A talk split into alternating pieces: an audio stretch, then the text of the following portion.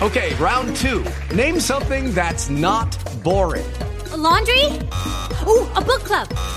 Computer solitaire, huh? Ah, oh, sorry, we were looking for Chumba Casino. That's right. ChumbaCasino.com has over 100 casino style games. Join today and play for free for your chance to redeem some serious prizes. ChumbaCasino.com. No purchase necessary. Full prohibited by law. 18 plus terms and conditions apply. See website for details.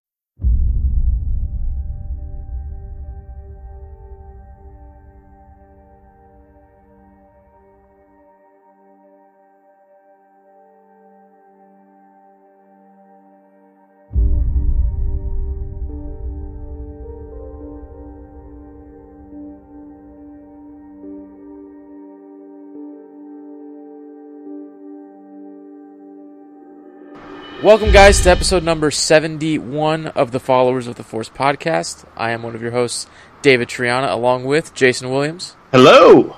And Gwendy is not joining us this weekend. Hopefully, she'll be back with us next weekend. But today, we finally are going back to our feature discussion for these episodes, which is a really fun one and one that we're having a little bit of an issue with. It's it's not the easiest thing to uh, to really answer but we're going to do our best. And as far as news goes, it's Daisy Ridley all day, every day. Uh, she's been making the rounds on the different um, websites and news stations, I guess you could say. I forget. I know she was on TV at one point. She's like Good Morning America was. Good Morning America. Yeah. There we go. Uh, so they're owned by Disney, so I don't know how they got her. Yeah, yeah. Who knows, right? right. I mean, gee, how that happened. Good Morning America. I don't know. Why didn't she come here? Who knows? I don't know. Um, so yeah, she was on Good Morning America. Then we have a couple stories talking about basically what's coming next in terms of her involvement with Star Wars. Uh, so I am going to start off with the first story that is in the email, if I can pull this thing up, because of course I am not a professional and it erased from my phone. All right. so first, it comes from Star Wars Newsnet which, guys, if you're not following them for your news as well as making Star Wars, what are you doing? I mean, these are the two sites that pretty much give you everything on a daily basis. So, shout out to them. And let's get into this. Um, Daisy Ridley, she says she can't imagine returning to Star Wars right now, although always in motion is the future. So, right off the bat, you know, we're getting episode 9 in, in uh, several months. And the big question is what happens next? Uh, will we see any of these characters next? Will Rey's story continue in some form or fashion on the big screen? So I'm going to read to you what uh, a part of the interview, and Vulture asks uh, When you look ahead at the Disney calendar, there's a new Star Wars movie planned every other year until 2027. Carrie and so many other Star Wars stars continued to appear in the franchise as long as they could. Do you imagine yourself doing so if you're given the chance? And Daisy Ridley responds, I can't actually imagine it right now. The end to Rise of Skywalker, and then she's like, Rise of Sky- The Rise of Skywalker. Blames it on the jet lag. Uh, it's very satisfying. It felt like an end.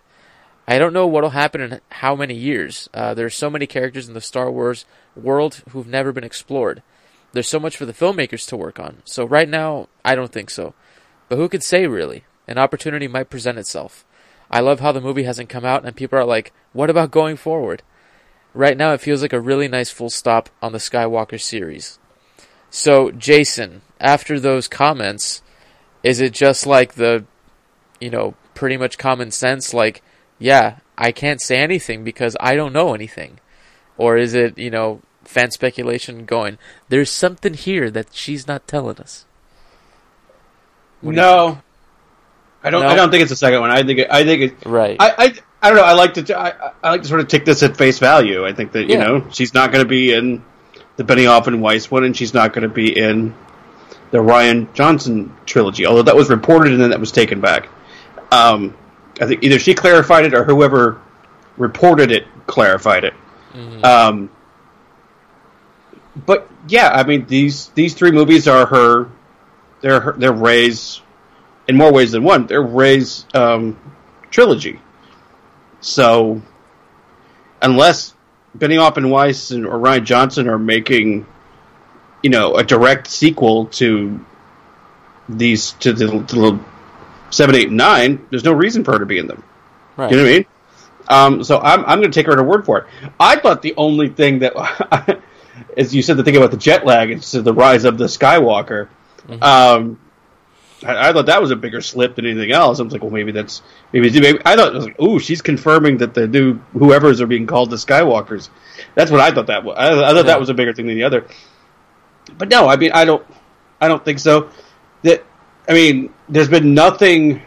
First of all, if they were going to make episode ten in you know 2020, you know, all in secret, she couldn't say if anyway, which but they're not. So, um, yeah, I think she's pretty. She's pretty sure that this is going to be it for a while. Mhm. You know, we'll probably see her maybe come back and maybe like you know she might voice some. They do like those more sort of like forces of destiny kind of stuff, Right. And she might pop in and do those, but Yeah. you know, but Well- and for now until the end of time, she's going to get interviewed every time Oh yeah. Lucasfilm wants to do a retrospective on the sequel trilogy. So, it, it I mean, that's how we kind of got to see, you know, Carrie Fisher and Mark Hamill and Harrison Ford, you know, for a long time. It's like anytime somebody wanted to, anytime there's any sort of documentary or any sort of long thing about the sequel trilogy, I'm sorry about the original trilogy. You know, they called up Mark, Carrie, and Harrison, and Harrison didn't Right. return the calls, but Carrie and Mark certainly certainly did.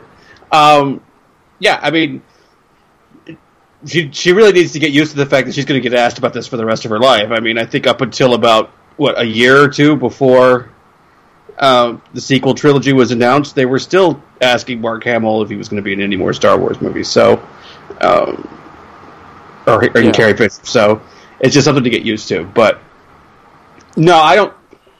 I think this is. Uh, I think this is just an article that pretty much confirms what we all knew, which is this is it. This is it for Rey. I mean, she's certainly not going to say, "Well, I can't be in anymore because I die in this one." So, which is a possibility, but I doubt it. Um, Yeah, you know, I I agree with you. I don't think that she's hiding anything. I don't think Lucasfilm is hiding anything.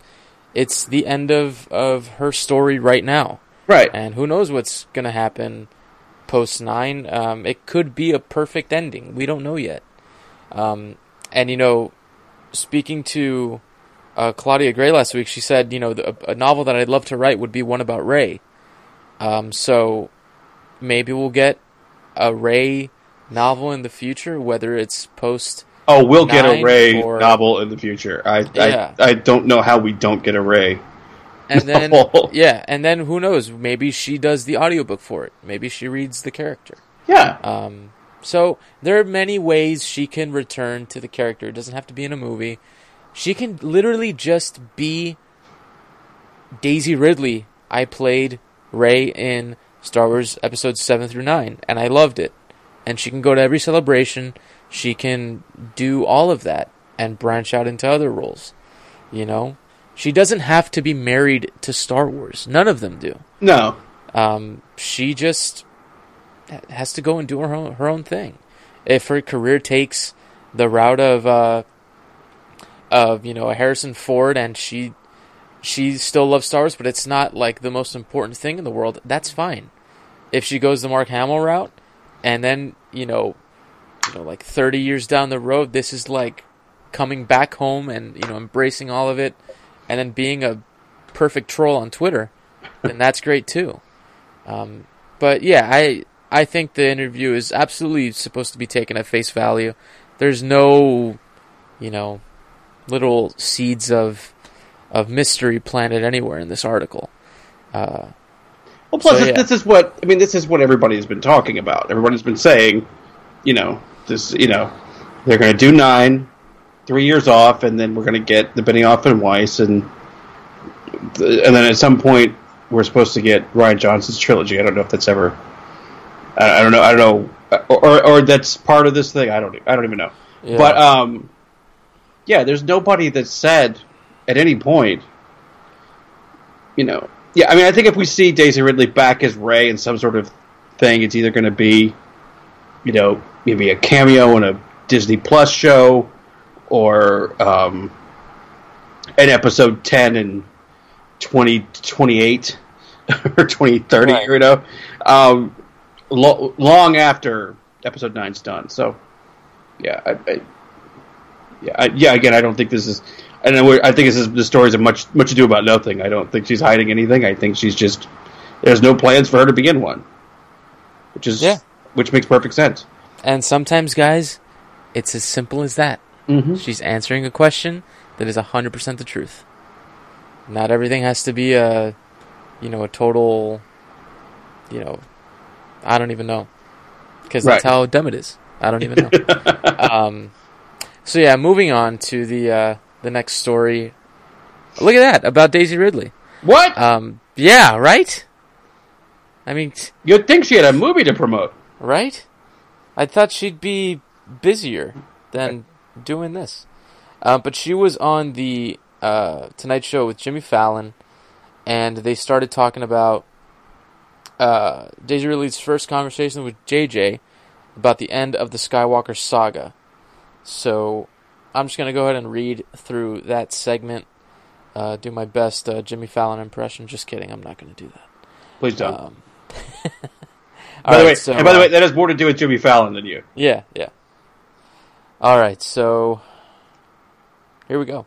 So Jimmy Fallon starts off. Uh, this is the last of the franchise. This is it. There's no more Star Wars.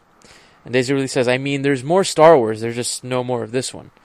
And he says, "But this is this is major." She's like, "Yeah." When you first got the script, did you get the script? That's my question. Or did they give you pieces of the script? And she says, "No." JJ was like, "Hey, want to meet up?" And I was like, "Sure." Uh, I was like, yeah, I want to hear the story. So JJ, this is Jimmy Fallon speaking. So JJ Abrams, the director writer, he calls you up and says, he said, "Do you want to meet up? I'll tell you about it." And Daisy Ridley's like, "Sure." Uh, this was a few months before we started, and we were in a public, you know, a cafe, and he fully told me the story from start to finish. And he was speaking at a normal volume, and I was like, people can hear us. But regardless, the story changed. So, like, he told me the thing, and then a few months later, it changed. Jimmy Fallon's like, it did. And were you happy with the ending? And he, she's like, um, yeah, it's it's epic. And he's like, wow. And she's like, yeah, yeah, yeah. And he's like, oh, I like that. There's no bigger word than epic. And she says, yeah, it's very exciting. Uh, so that's that was that conversation. Um, hope you guys enjoyed that very lovely rec- rec- recitation of the interview. Um, but with that, that's kind of in a way that's kind of cool. Imagine being able to imagine sitting in that uh, in that cafe and sitting at the table next to both of them and being a massive Star Wars fan. I would have my phone out and I'd record the thing and be like, I will never release this, but I will know what all of this is about. I just would have found so many reasons to like get up and go to the bathroom and Right. walk and like walk by their table You're like, every "Oh, so time.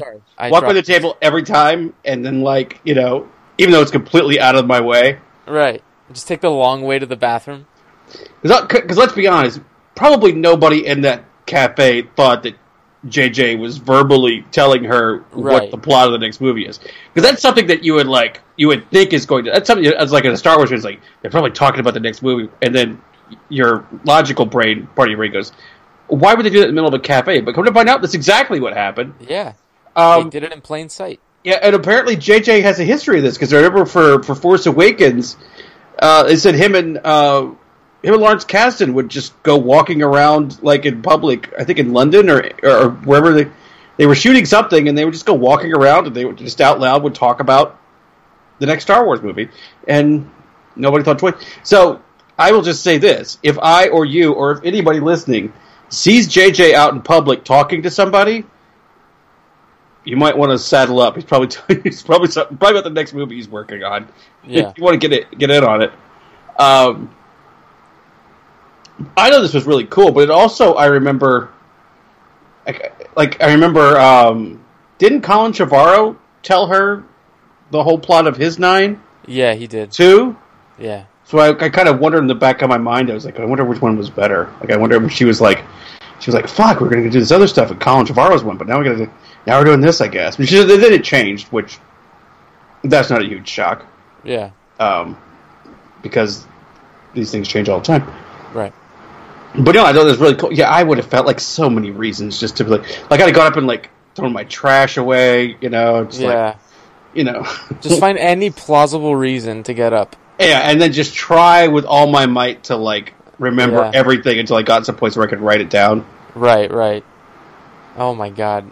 That would have been this is without freaking out that I'm in a cafe. I just had to be in a cafe with Daisy, Daisy Ridley and J.J. Abrams. Right. again, my first thought would not be, oh, they're here to discuss the next Star Wars movie. It would just been, how cool is this? Yeah. You know? Can, can you imagine? can you imagine if JJ's sitting there and he looks to his, you know, to his right, and at the table next to him, Jason Ward sitting down, and he's just like, "I hear you." Oh yeah, Jason Ward just Going up. Feverishly scribbling things down. Yeah, right. And then he's like, "God damn it, Jason!" Shout out to you. That was you always do. I wouldn't be surprised if you freaking wrote an article the other, like in a, two, a few weeks, saying, "Yeah, when that whole conversation happened, I was there. Just been sitting on this story for a while." yeah, I've been sitting on this for a while. I just wanted to confirm. I just waited for Daisy Ridley to confirm it on Jimmy Fallon. I just wanted to be absolutely sure that they weren't just BSing. Yeah. Um, but but yeah, I, I think that's that's pretty cool. And for any fan or person who was there that didn't know what was going on, now you know, and now you hate yourself because you didn't write anything down. Um, See, my luck, it would be like my mother was there, who doesn't know who any of these people are, and she would just be like, "They were there. They were just talking so loud." It's like I didn't even care what they were talking about. I'm like, what are you doing? You know what I mean? Like, Yeah. I'm sure the people that were in there that were with them could have cared less. Probably just could have cared less about Star Wars. yeah, You know? And I'm sure that's what it was. He probably picked a place that has like a, I don't know. They're probably looking at the two of them and just go like, "God, she is way too young for him." Why is she with her? Is that her dad? is that her? That better be her dad because she is way too young for that man. Oh, that's funny. But uh but yeah, guys, so this th- this whole plot, it's been out there for a while. But of course, only a select few No people one knew it. Heard it. Probably like a, they probably wrote a bunch of stuff down on like napkins and things, and people just threw them out. They're like, "Oh, idiots were scribbling lightsabers on a napkin." Oh man. And then What's this? and then you have Kylo uh, rebuilds his mask. What is that? Who, who cares? or no, you have Forest Whitaker and a table next to him just going, Lies Deception I, I would have been completely distracted by Forest Whitaker anyway. I'd be like, Forest, are we ever going to find out what happened to your feet? Yeah, right? That's that should be the, the question every time you This- do a celebration. Did Saw What happened? did Saw get space diabetes? Like, what happened to your feet? Oh my god. I probably shouldn't have laughed at that as hard as I did, but that, that was a good line. That was funny. Um, so yeah, that was uh, story number two with Daisy Ridley. The last one we kind of just touched on uh, in the previous story, but she's not going to be in Rian Johnson's trilogy. Uh, you know, I'm sure that that one's going to be its own story altogether. New characters, new locations, all that good stuff. So I don't really want to spend any time on it because we really don't have any details as far as uh, Rian Johnson's trilogy goes. But I do know that Knives Out is done. Uh, I just don't know when it comes out. I mean, basically, all she did was confirm something we, we were all were like ninety nine percent sure Yeah. of. You know, Yeah. it'd be like a year before Rise of Skywalker coming out, and she's going, "Yeah, I'm going to be in Episode 9. and that being a story. It's like, well, we all just assumed you were going to be in Episode Nine. Why are you? Why is this? Why is this a thing? It's the same thing with this story. We just assumed you weren't going to be in that. Why is this? A, why is this a story? I guess because a lot of the clickbaity stuff on it was that um, uh, was that well, first of all, that it, there were I saw a couple of stories where she where it said she was going to be in it, and then it had to those had to be retracted. It would have been a bigger story, yes, if she was going to be in the new trilogy, but um, she's not. So Yeah. And then right there, that would have been a yeah, it's a much spoiler. yeah that would be a much bigger story if she was going to be in the new the new trilogy.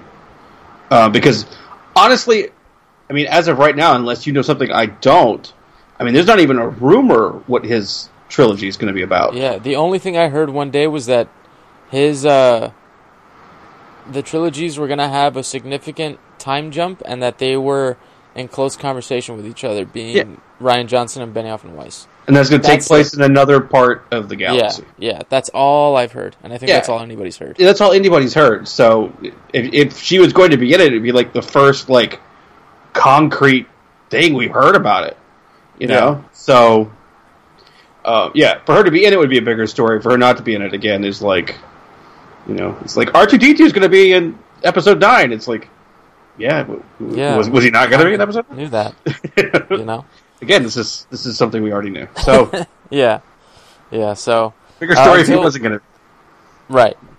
Uh, I assume we'll probably get some more info. If not at D23, maybe you know as late as Celebration next year. Uh, who who knows really? Um, but I want to move on now to the feature topic for today's episode. I put a poll out there at the beginning of the week asking you guys what you wanted us to discuss on the show, um, and the winner of that poll was for us to pitch our, you know, I forgot what I said, if it was our dream Star Wars project or just a Star Wars project.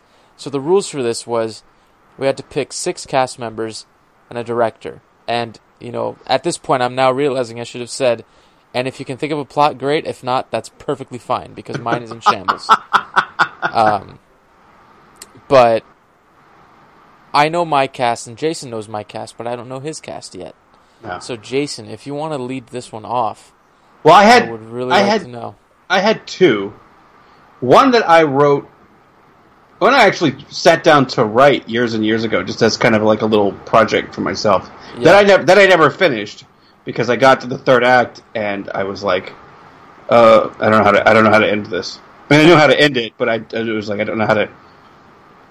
Um, it'll make more sense when I tell you what it is. Okay, so my first one is an Obi Wan movie and it's it's uh, I don't have a title for it, but it's nine years after Episode Three. Obi Wan has grown bored waiting to train Luke. He's restless. He's started drinking heavily. He's lost his faith. Um, Yeah. Luke gets bitten by some poisonous creature on Tatooine while he's out with his uncle. He needs medicine, but there's a blockade around Tatooine because of a dispute between Jabba and the Empire. So Owen goes to Obi Wan for help, thinking uh, goes to him to help. Obi Wan thinks that they're going to go to Jabba so that they can plead to get this medicine for Luke, but the actual plan is for Owen to turn a Jedi over to Jabba in his negotiations with the Empire. So Ooh. yeah, because he just wants he's he considers there's a scene earlier where he considers Obi Wan dangerous and like he doesn't want he doesn't want Luke to be any part of what um what he's got you know any part of this Jedi thing. Right. The Jedi, as far as he's concerned, the Jedi are dead, and if Luke's a Jedi, then he's as good as dead. Um, and he cares too much for the kid. Anyway, so they get there, and no one believes the drunken hermit is a Jedi. So they just ki- kind of captured and thrown in one of the cells. And while they're in there, there's a pilot, there's a female pilot named Zira, who I named after my dog, uh, who agrees to get them off world to get the medicine if the Jedi will break them out. So they so they escape and they escape in Jabba's ship. They get through the blockade, but it's heavily damaged, um, and they get rescued by Bail Organa. This is like the first act of the movie. Um, Bail agrees to get the to get the medicine to Luke, but since he has Obi Wan, he wants him to do him a favor. There's been large amounts of money missing from the Imperial coffers. It's just large amounts of money is just not accounted for. Bail had a an accountant who was getting him trying to get him information.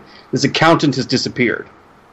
So he wants Obi Wan to go find them, and because while they're there and on their way back to Tatooine, Zira and Owen go with them to try and find this accountant. And come to find out, the missing when they find the accountant, the missing money is going to build the Death Star. They don't know it's a Death Star; they just know it's a huge weapon. Actually, they, I think where I had it in the story, they were just they find out that they're building the dish. They don't know what they're going to do with the dish yet, but the money is all going towards this dish. You know, the the, the gun. Right.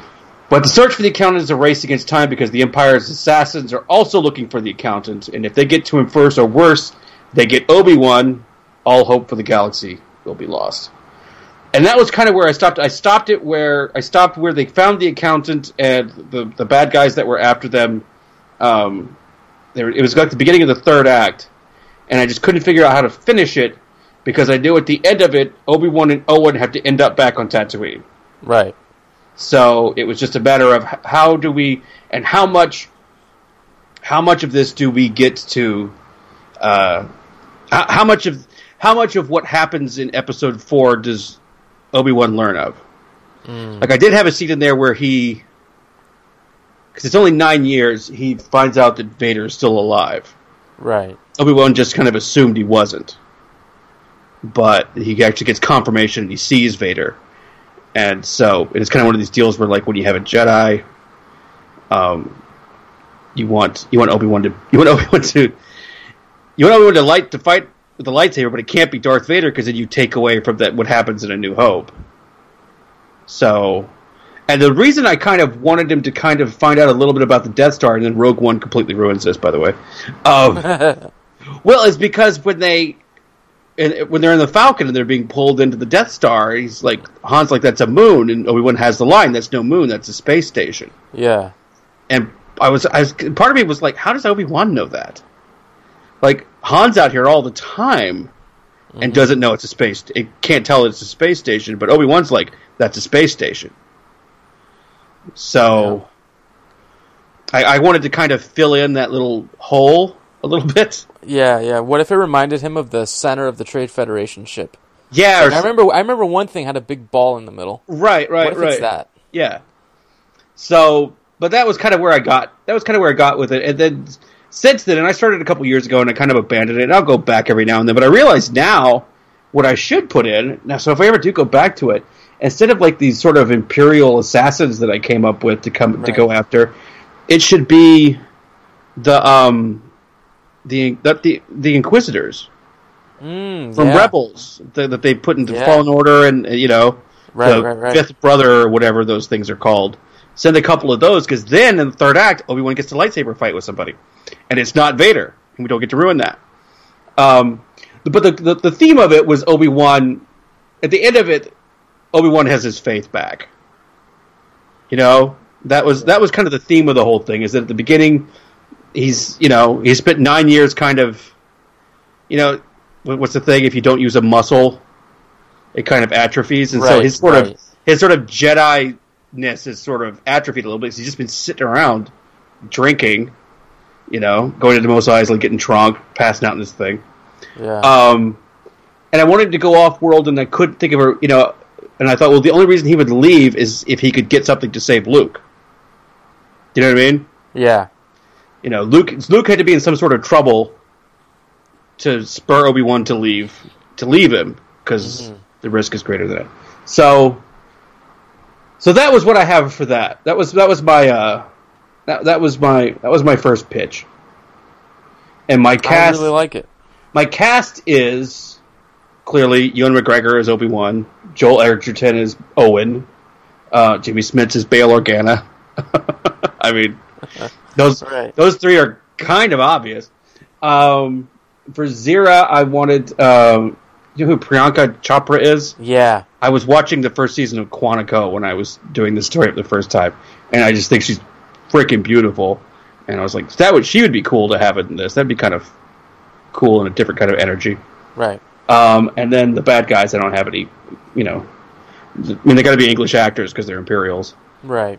nobody, nobody gets to. Only Vader and uh, only Vader gets to be in the Empire and not be a British actor. Yeah. So pick uh, Tywin Lannister. Um, yeah, you know. Tywin Lannister. Uh, yeah, Colin Firth. You know, just your, Right. you know. But I liked it also. I liked it also because we kind of get to go back to Jabba's palace for a little bit. We haven't seen Jabba in a while. We haven't seen him in this. Well, we haven't seen him since he died. Yeah. um, or since he what he spit the head off of that little bug to start the podrace. right. So, and for directors, this was where I was like, I need to find like, I just went through my Vudu account and I just was looking for something, um, somebody who had directed something sort of tonally in the same thing, something that was sort of very.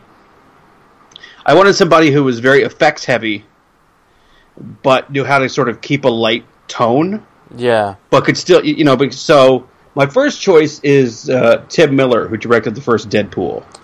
Good.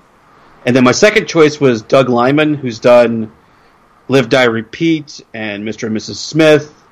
And, uh, well, he did The Bourne Identity, which is kind of heavy, but, Yeah. um, but he's done a lot of movies. But again, like, you're going to want to kind of keep the, the tone of this up a little bit, but still be able to sort of do, like, this kind of big adventure deal.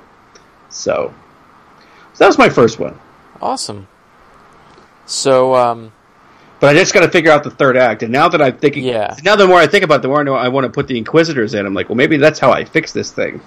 I Is feel, I feel like this this movie could have a lot of great dialogue and fight moments. yeah. Well, the, I mean, I kind of wrote the escape from Jabba's palace because Yeah. the part of the reason that they don't believe that Obi Wan is a Jedi, even though he has his lightsaber, is because the lightsaber doesn't work.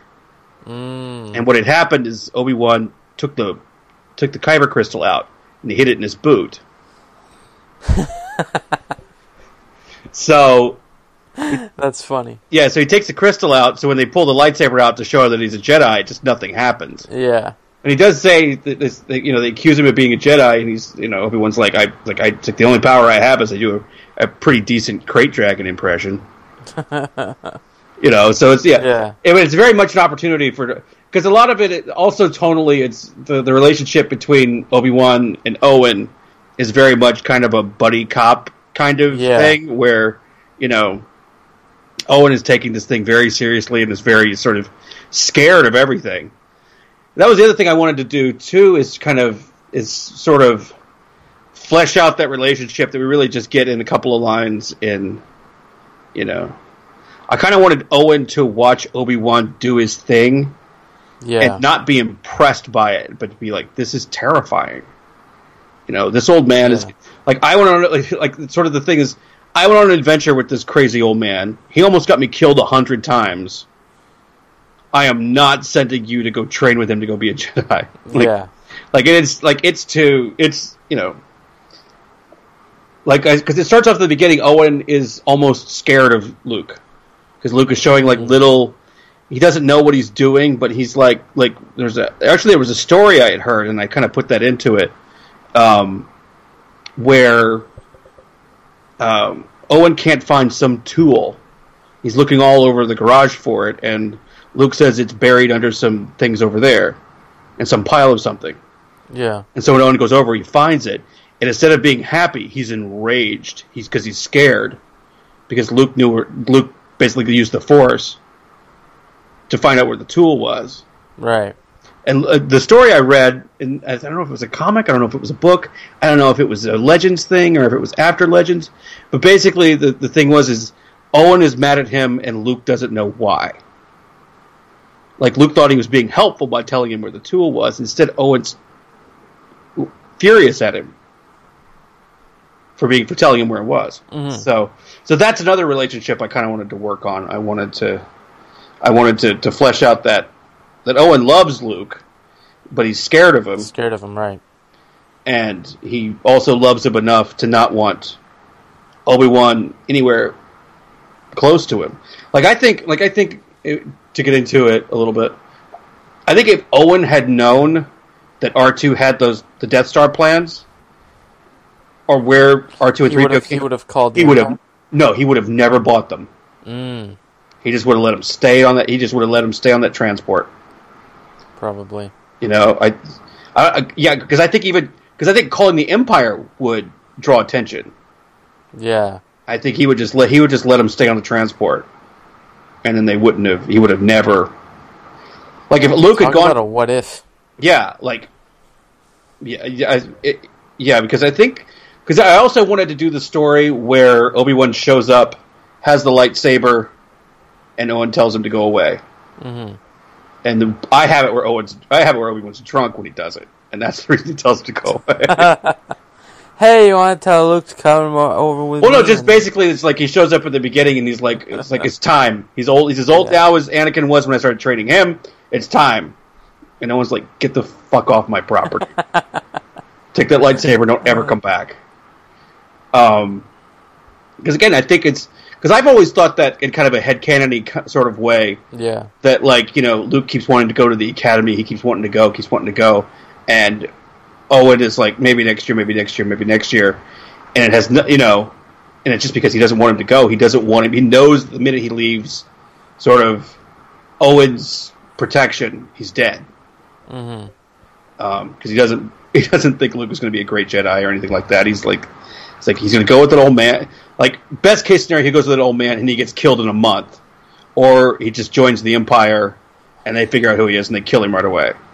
Do you know what I mean? Yeah, yeah, yeah. So, so yeah, there's there's just sort of all sort of all sorts of like that Owen Obi Wan Luke relationship that I was really kind of to kind of hoping to to to delve into a little bit with that. So I think it's great. We should produce it. we should. Even Um, an audio drama. We should do it. I will I will start the petition to. We uh, always need the petition. we always need a petition. Yes, we need it. Well, yes, we need a petition to do anything Yeah, in Star Wars. I mean uh, that's clearly how how it That's works. how this works. So uh, we'll we'll do the uh, GoFundMe Yep. so that we can um, instead of remaking um, the Last Jedi, we're just gonna. Yeah, and, and if you know, and if you don't donate, you're a shill. You're clearly a show. You're you're a Disney lover. Yeah, you love Disney. Yeah, yeah, because I wouldn't want Disney to produce this Yeah. and pay for it. Yeah. Why would we want it? I mean, we can totally self fund this. Why would I want ILM to do the effects? Yeah. On this? Why do I want you know someone like Ben Burtt to do the? Actually, I don't want. To be completely honest, I don't want Ben Burtt because all he does is talk about sound effects. He's boring. I've listened to those commentaries He'll on the do the commentary. Yeah. Oh God, Ben Burtt. Oh. Uh, I am not- commentaries. I watched the Last Jedi the other day with Rian Johnson's. Pretty interesting. oh. But um, but yeah. So f- with you, we got uh, Obi Wan's story, which I think is really great. And uh, while mine has like a seventh of a plot, I do have a cast and a director. There you go. So, guys, my story would uh, take place 500 years after the sequel trilogy. And at this point in time, the Jedi Order is alive, but so is the Sith. And the reason I thought of this was we've always seen the Jedi and the Sith uh, against one another always, you know, that's just the way it's always been. And I'm like, well, if if the thing with Rey and Kylo pans out, and I know Kylo's not a Sith per se, but what if at some point down the road both opposing forces have to find a way to coexist? And I was thinking about, well, what if the, the galaxy is in such um, I don't know if I want to say chaos or anarchy, but it's in such a place where the Sith and the Jedi are actually working together. They occupy the same uh, the same place. You know, they're sitting in the same council chambers. You know, I was telling Jason, it's like you know, it's, it's like the Senate. You got fifty Jedi, you got fifty Sith, and you just you know you do the thing. Um, but I'm having trouble finding that opposing force because I want to see what would happen if something starts to shake that balance and ultimately tip it on its side. I want to see will will it devolve back to the way it was, you know, thousands of years earlier, or will will it still be able to um, will they still be able to coexist and together fight that exterior threat? But my cast is uh, Matthew Rhys of The Americans. Uh, he is a Sith master. Uh, I just I, I picked some like random sounding names. Uh, Clorin Tar is his name. Uh, I got Sean Bean, who's a Jedi Master, and I've freaking been wanting Sean Bean in a Star Wars movie forever. And of course, his Jedi Master Karst. If you unscramble those letters, Stark. I had to do it. Uh, Naomie Harris, and she is Clorin Tar's apprentice. Tanlia Zish. And then the next three cast members Javier Bardem a former Sith turned like real, just really bad guy, like a mercenary. And I got Tatiana Maslany as a fallen Jedi, and Emily Blunt, a politician, but secretly a multifaceted spy who we really don't know where her allegiance lies. And directed by Denis Villeneuve, coming to you guys 2074. Everyone's going to be dead by then. Uh, so we'll get a bunch of Force Ghosts in there. So that's that's my idea, and it sounds very. It could be very complicated, which is why I don't think it'll work. But I like the idea of what would happen if, if it is you know the Jedi and the Sith in one place, sort of, you know, having to do this whole thing together. Uh, and I'm interested to see how that would work. And I I have wanted, you know, somebody like Matthew Rhys and Javier Bardem and Tatiana Maslany in a Star Wars movie for a while. Um, thought we were gonna get something like what I wrote for Javier Bardem with Benicio del Toro, but you know it didn't happen, and which is totally fine. You know, I don't, I, I like uh, the point of, of DJ and the Last Jedi. Uh, so that was my pitch, and I'm curious to see what you guys would, what you guys think a good story f- would be for that cast. Well, I have a. I mean, I have something, but Yeah. I, am very curious if if you something you would even, or even Lucasfilm would want to touch on. Um, was it the the Yuuzhan Vong? Why not grab Yeah. them? I, you know, I thought of it while I was doing it because that's really the one, you know, threat from outside the galaxy that they're like resistant to the Force and all this stuff. Mhm. But I I also I've I've heard that it's not the greatest story, and it's not the greatest concept as far as characters. Oh, really? And I and it could be you know a bunch of BS, and they're probably you know pretty cool, but um, I I just don't I don't know. I really don't know. Well, I mean, unless I mean, because I'm just, uh, I'm just, uh, we're workshopping your idea here for a second. Uh, Yeah.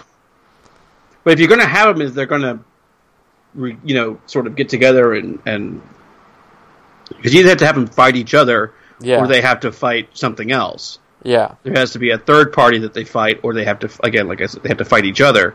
yeah, Um, so, so maybe not the Vong, but maybe something along those, some sort of new, the sort of new race. I mean, the Yuuzhan Borg. I don't know. Borg. Yeah, haven't fight Klingons.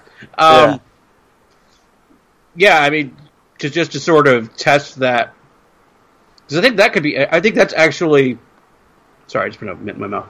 Um, I actually think the idea of them fighting together against something is more interesting than them fighting each Yeah. other Right. because then you get into the you get because you could get into things of like can we trust them Yeah. You know or you know can we trust the Sith to to fight alongside us you know like a lot of sort of Game of Thronesy kind of stuff right. you know And that's what I was thinking about was something like very Game of Thronesy, where you know the the Jedi and the Sith were somewhere, and uh, it was you know, I don't know, maybe they were in the Senate chambers, and then all of a sudden it's like a red wedding sort of thing, but against the Jedi and the Sith.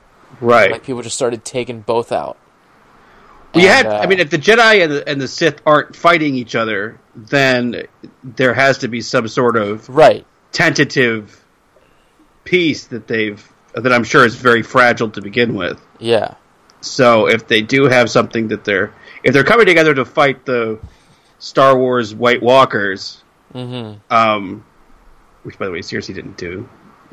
Rocks fall on her head. Spoilers.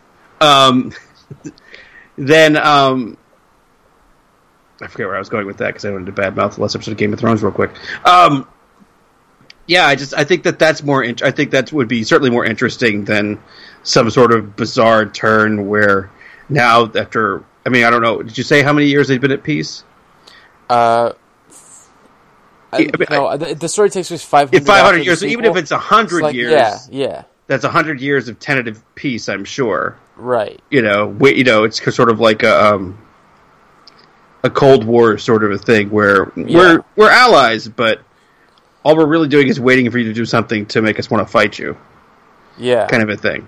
So, But no, I think it's cool. I think I think I think you got the certainly have the building blocks Yeah. of something.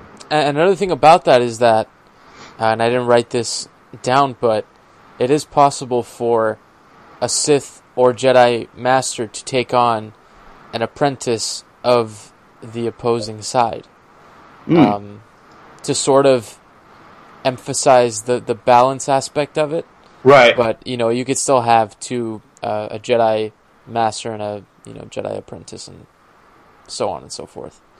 And I But- think that could really be interesting. Like, Yeah. What what would ha- what would have happened if, you know, uh, you know, I don't know, a Jedi trained, shoot, I don't know, Darth Maul. you know what what what Right. the hell would that have looked like? Um, or or if uh, Sith trained Obi Wan, what would that have looked like? You know. So Well, I the think- other thing is, well, the, the thing that's sort of bizarre about the scenario that you've set up is it sort of it it, it, it changes the it changes a lot of the teachings because so much of the Yeah. Sith training revolves around hating the Jedi and hating the light side, Yeah. and so much of the the Jedi training revolves around fearing the dark side. right, Um, and if you take away that hatred and fear, then that's a completely different type of training. yeah, you yeah, know? yeah, and and I had a another idea for this whole thing, which wasn't even dealing with Sith. It was that the galaxy was like sort of if the New Republic turned into Blade Runner. and uh, everything was just kind of a little chaotic, and the Jedi were operating outside the law, and they Oh. would hire mercenaries to kind of go out and, you know, either eliminate people or just go out and, and do stuff that they couldn't in the eyes of either the government or the people. And it was supposed to be uh, Matthew Rhys's character and Tatiana Maslany as these two um, sort of bounty hunters that would answer to Sean Bean, and then they would have they were going after a certain group of people that were, um, you. It was a concept in the Rogue One dic- uh, visual dictionary, the decraniated, where it was these people that were like their brains were sort of removed, and they just had sort of half a head. They have And one of those in Solo. Yeah, yeah, yeah. And this this guy, he was doing that to a bunch of like really powerful people. Um, and then you know that was going to be like the big conflict in that story. But yeah, because I thought that would have been kind of cool in that setting, like just these outlaw kind of uh, like an outlaw subplot, and then you had the Jedi just trying to keep everything um, quiet because you know it could obviously show them in a bad light. Right. So they became they became soldiers instead of keepers of the peace in a sense. Oh, well, we know how that went the last time. Yeah, you know, Mace Mace told us. Uh huh. Yeah. But uh but yeah, that was that was my pitch. That was No, that's cool. pitch. I like that. I like that. I got a half. I got another half of one. Like I said, I did two. I got super excited about. All right, this. yeah, dude, dude, tell me your second. And my second one, I kind of talked about a little bit on the show, and and it's odd because it's a it's it's centered around a character that I don't particularly care for, Yeah. but I think it's a good idea. So, uh, but it's a Boba Fett solo movie Mm-hmm. because apparently I'm making solo. I'm making Star Wars stories that Lucasfilm is not.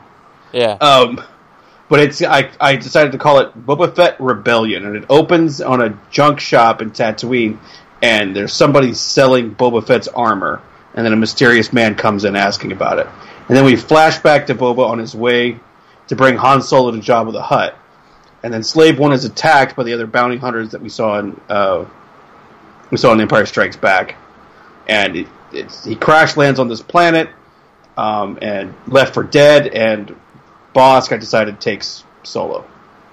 Um, he's found and he's nursed back to help and taken to this little town on the planet that's under the rule of this uh, tyrannical rogue imperial governor. Uh, and even though it's against his code to get involved and stripped of all his gear and usual tricks, uh, Boba brings the town together and trains them to fight the governor, and they win their freedom.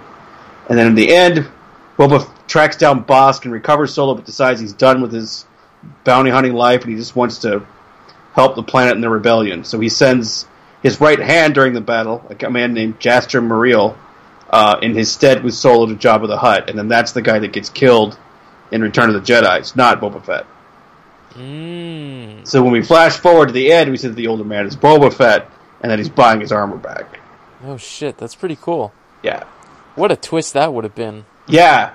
Well, I just because I because part of the thing there was two things that bugged me, and actually Jason Ward talked about this on I think it was his show. Is that like like um, Return of the Jedi takes place like what a year and a half after after the Empire Yeah, Strikes some- Back, something like that. but Boba Fett's been hanging out there the whole time. He's been hanging out there for a year and a half. What the hell is he doing? So my thing was, um, my thing was, he hadn't been there that long, and Hmm. and the reason why is because he went through all this, and then he gets defeated so easily. You know, he gets hit because Han Solo hits him with a stick, and I was like, well, we can retcon that and not make it Boba Fett. Mhm. So it's uh, so that was so yeah, so that was my twist on that. And then you could still do Boba Fett two, three, four, five, and six because he doesn't die in in the Sarlacc pit. Um, and my cast, my I mean, clearly my dream Boba Fett would be Daniel Logan, who I googled today, and he's like thirty years old, which is Yeah. which makes me feel ancient. um, but if they aren't going to do Daniel Logan because nobody knows who he is except for Star Wars fans, and I think, and honestly, I, I thought about this. Like, I think people would revolt. Like, I think they would revolt if they were like, you would have to find an actor of sort of that same sort of ethnic background because Temuera Or- Morrison's kind of too old. Yeah. Um, so, so I was like, but if we're not going to get him and we're just going to go straight, we're just going to recast Boba Fett with a white guy because that's what Hollywood does.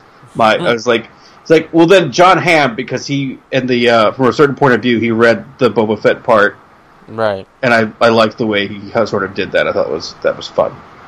And then um, for the woman that finds him, um, Zoe Kravitz, because I'm watching Big Little Lies, and I think she's great on that.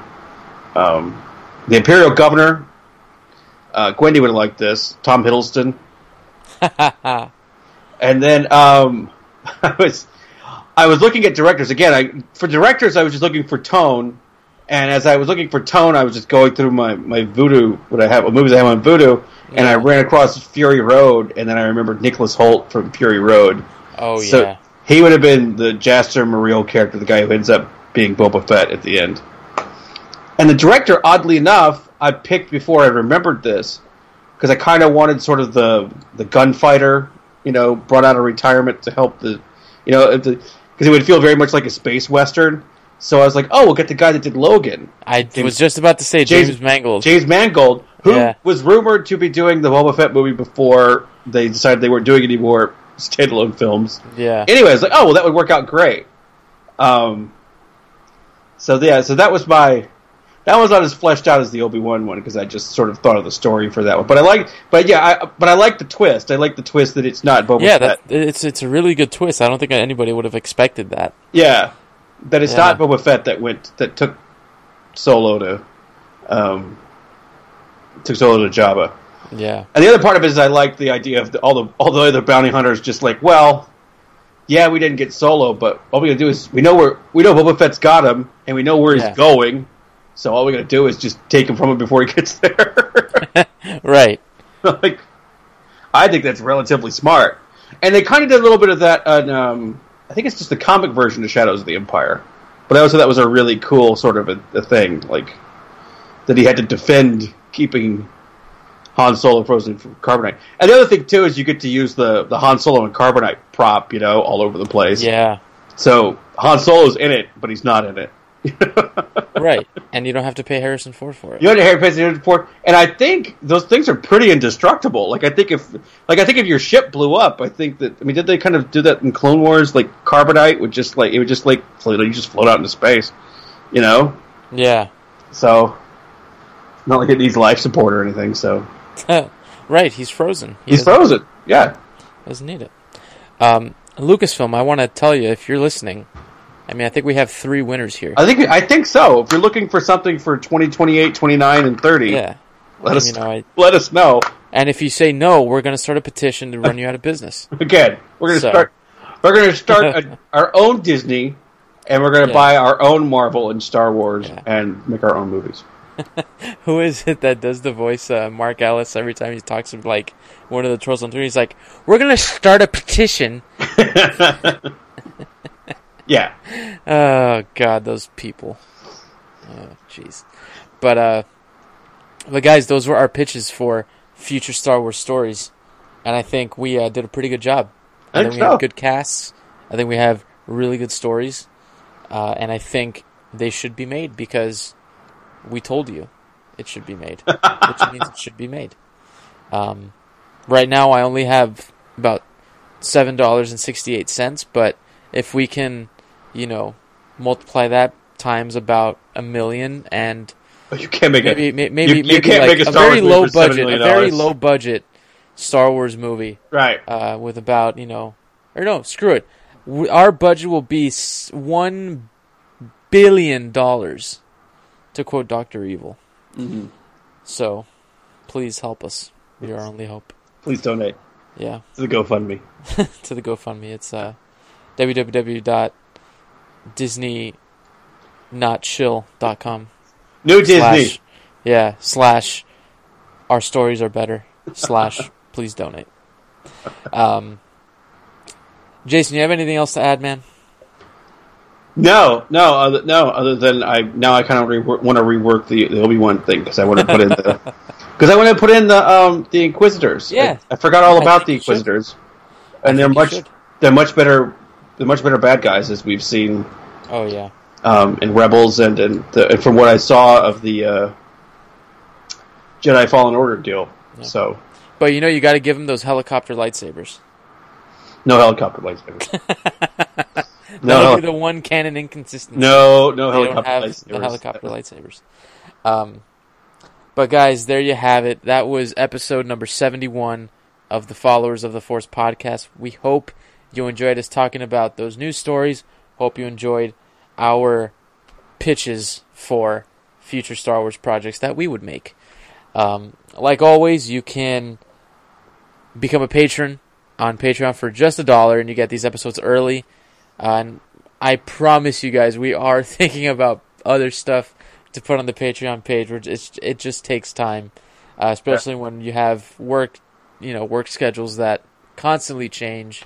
Um, it just becomes a little difficult, but I promise we are thinking of those things. Uh, if you want to support the show further than that, you can head on over to TeePublic. We have a bunch of merchandise on that store. Your hoodies, shirts, tank tops, pillowcases, mugs, laptop bags, you know, whatever you can think of, it's probably on there. Uh, you can also leave us a rating and review on Apple Podcasts. Um, it really helps the show, helps us, you know, rise the the charts on iTunes. And before I forget, we have really great uh, patrons on Patreon. I know we have the guys over at Scarif Scuttlebutt Podcast. They are patrons of ours. We appreciate their support. Also, we have two of the best guys on Twitter, Neil Lowry and Rural Farm Boy, Anthony. You guys know them very well with all the shout outs and the loads of positivity each and every day. So, shout out to you guys. Also, we have our very own Jason Williams because he wanted to get episodes early. Yep. Um, and I'm such my- a narcissist. I have to listen to myself a day before it ends up on the actual. he, could- he just, just couldn't wait. Just couldn't wait.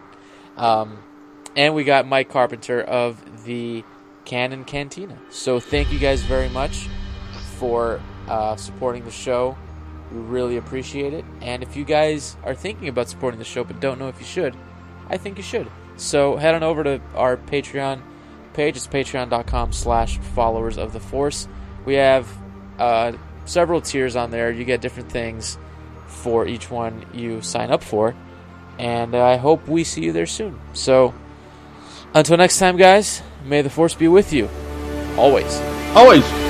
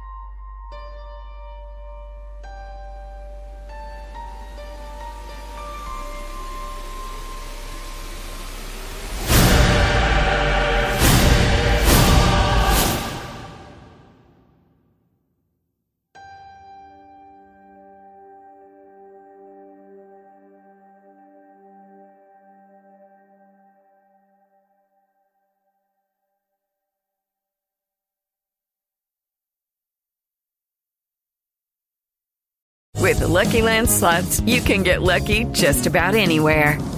This is your captain speaking. Uh, we've got clear runway and the weather's fine, but we're just going to circle up here a while and uh, get lucky. No, no, nothing like that. It's just these cash prizes add up quick. So I suggest you sit back, keep your tray table upright, and start getting lucky. Play for free at LuckyLandSlots.com. Are you feeling lucky? No purchase necessary. Void where prohibited by law. 18 plus terms and conditions apply. See website for details.